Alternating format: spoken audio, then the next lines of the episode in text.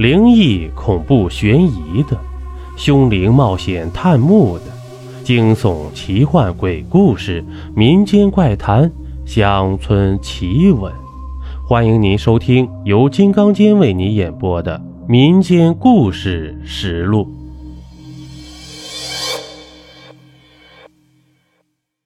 今天呢，咱们讲一个十一楼的女孩的故事。午夜场的电影散了，走出影院，街道上冷冷清清的，没有几个人。他倚在我肩上，斜睨的双眸带着一丝丝的皎洁。他柔声说：“我还不想回家，怎么办？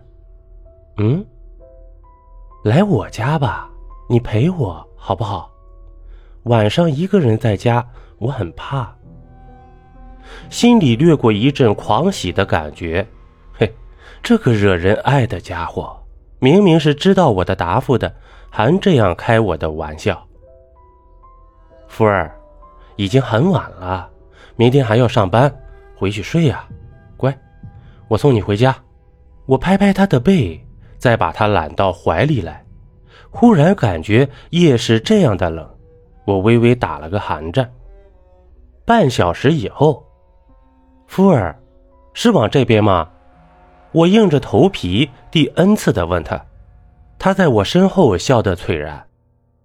哎呀呀，还说你送我呢，你连路都不认得啊？往那边了，我笑着耸耸肩，摊开双手。哎，没办法，天生路痴，嘿，将就将就吧。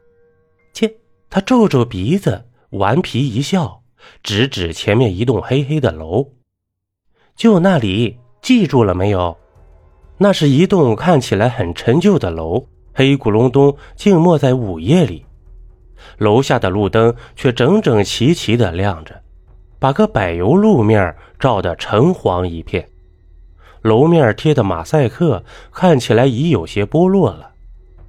尽管我已经来过这里不下二十次，可总是记不起来它有过灯亮的样子。也许每一次来的时候都是送夫儿夜归，也许这里的人习惯早睡吧。夫儿笑笑，点点我的鼻子，记住了，可不许再忘了。我回去了，晚安。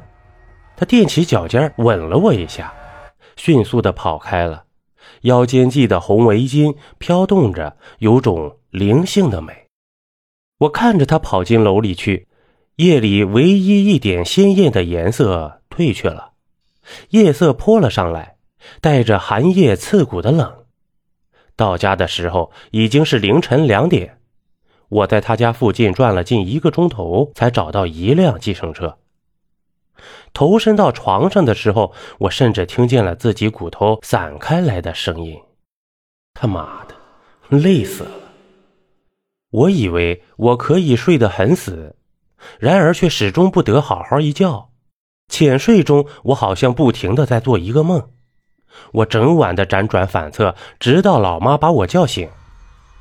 老妈的啰啰嗦嗦简直是起床的良机呀！我极不情愿的挪起身来，只听得老妈唠唠叨叨的说什么：“媳妇儿要挑个规整点的，夜归的女孩不好。”老妈哪里知道富儿的好啊？我在心里偷笑。富儿不但是个正经女孩，还是个超级美眉。虽然交往半年多了，我们连壁咚都没有。但是有这样漂亮的女朋友，男人的虚荣心是可得到极度满足的。想起昨天夜里他开玩笑的说话，算是什么呢？对我的要求吗？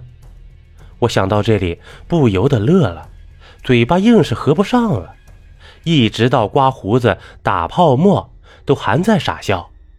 镜子里的我看上去傻乎乎的，幸福的男人就像我这样吧，呵呵。我低下头去，冲掉脸上的泡沫。然而，在抬起头的那一刹那，我恍惚看见镜子里有一个男人，一个陌生的男人，一个脸部表情被极度扭曲的男人。那男人惨白的脸和极度惊恐的表情，透过镜子传达给我。恐惧紧紧地攥住了我的喉咙，不能发声。我手里的刮胡刀啪的一声掉到了地上。咋啦？我听见老妈在厨房里问。我定定地望着镜子，那里面的确有一个男人，可那不是别人，正是我。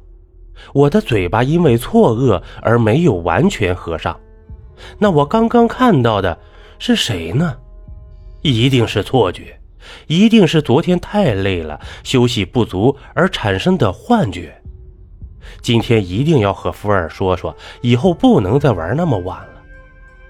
我打的上班，路上想起昨夜与福尔的说话，他叫我记得他家住在哪里的，可是我又忘了。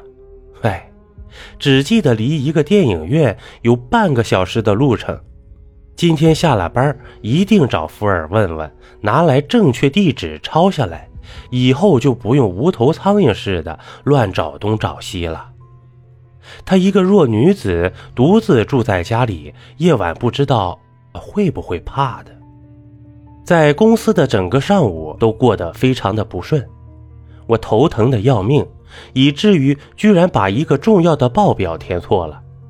头儿对我大发脾气，因为这个错误，整个组都得加班。好在呀，下午进度很快，加班不到两个小时就顺利完成了被打回的报表。我看看手表，已经是晚上七点多了。窗外开始下起了雪花，福尔一定早就下班了，说不定就在公司楼下等我。一想到这儿啊，我抓了外衣就朝电梯奔去。待到下楼，这才发现雪已经下得相当大了，天色昏暗的，沉沉的压着，叫人喘不过气来。不知道为什么，今天路上的行人相当的少，路灯静静的在雪地上投下橘黄的圆锥，灯下站着一个形影单薄的女子。穿着一身雪白的长羽绒大衣，脖子上系的一条鲜红围巾和她有些凌乱的长发，在寒风中纠缠着飘扬。是夫儿，夫儿，这傻瓜怎么站在雪里呢？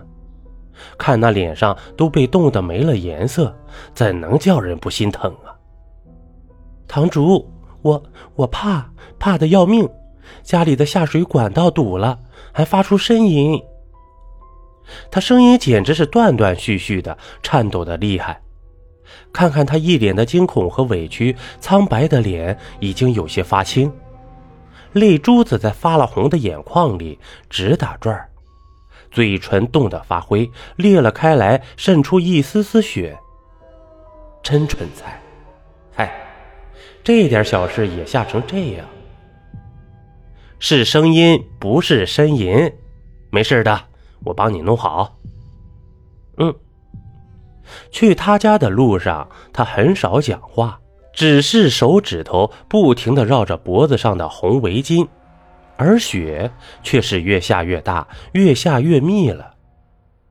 路上居然看不见一个人影，甚至我打电话回家，铃声响起一遍又一遍，却总是没人接听。我转头去看夫儿，他低着头，手指头使劲地绞着他那条红围巾。不知道为什么，今天那条围巾的颜色居然比平时鲜艳，在已经完全黑下来的雪夜里，红的有些刺眼。我忽然没来由的觉得有些心烦气躁。该死的，怎么还没有到？走了半天了呀。夫儿，还没到吗？福儿，堂主，就是这里，十一楼幺幺零号。爬楼爬得很累，我依旧没有在楼道里看见任何人。每一家也是静悄悄的，没什么动静。最奇怪的是，这里每一楼啊都有三户，唯有十一楼只有一户。富尔在我面前打开了房门，我跟着进去了。好了，这一集播完了。如果您喜欢我的专辑，还麻烦您点个订阅吧。咱们下集见。